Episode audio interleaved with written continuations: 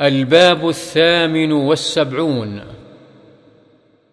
باب أمر ولاة الأمور بالرفق برعاياهم ونصيحتهم والشفقة عليهم والنهي عن غشهم والتشديد عليهم وإهمال مصالحهم والغفلة عنهم. وعن ابن عمر رضي الله عنهما قال سمعت رسول الله صلى الله عليه وسلم يقول كلكم راع وكلكم مسؤول عن رعيته. الإمام راع ومسؤول عن رعيته والرجل راع في أهله ومسؤول عن رعيته. والمرأة راعية في بيت زوجها ومسؤولة عن رعيتها. والخادم راع في مال سيده ومسؤول عن رعيته.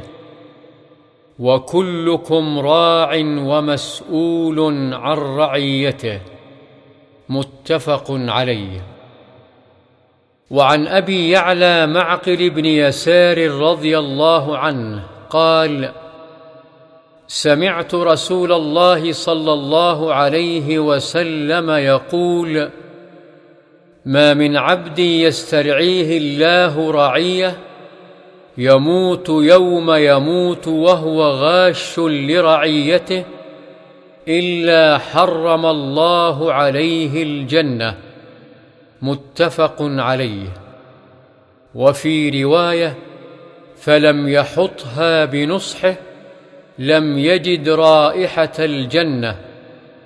وفي رواية لمسلم ما من أمير يلي أمور المسلمين ثم لا يجهد لهم وينصح لهم إلا لم يدخل معهم الجنة. وعن عائشة رضي الله عنها قالت سمعت رسول الله صلى الله عليه وسلم يقول في بيتي هذا اللهم من ولي من أمر أمتي شيئا فرفق بهم فارفق به. رواه مسلم. وعن أبي هريرة رضي الله عنه قال قال رسول الله صلى الله عليه وسلم كانت بنو إسرائيل تسوسهم الأنبياء كلما هلك نبي خلفه نبي وإنه لا نبي بعدي وسيكون بعدي خلفاء فيكثرون. قالوا يا رسول الله فما تامرنا؟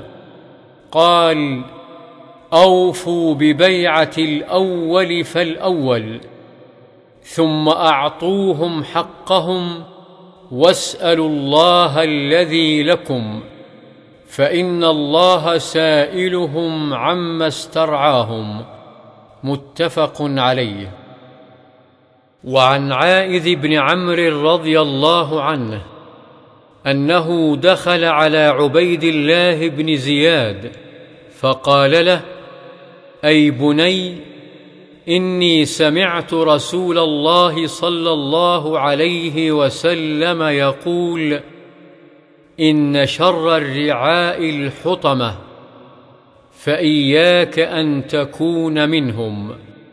متفق عليه. وعن أبي مريم الأزدي رضي الله عنه أنه قال لمعاوية رضي الله عنه سمعت رسول الله صلى الله عليه وسلم يقول من ولاه الله شيئا من أمور المسلمين فاحتجب دون حاجتهم وخلتهم وفقرهم احتجب الله دون حاجته وخلته وفقره يوم القيامة فجعل معاوية رجلا على حوائج الناس. رواه أبو داود والترمذي.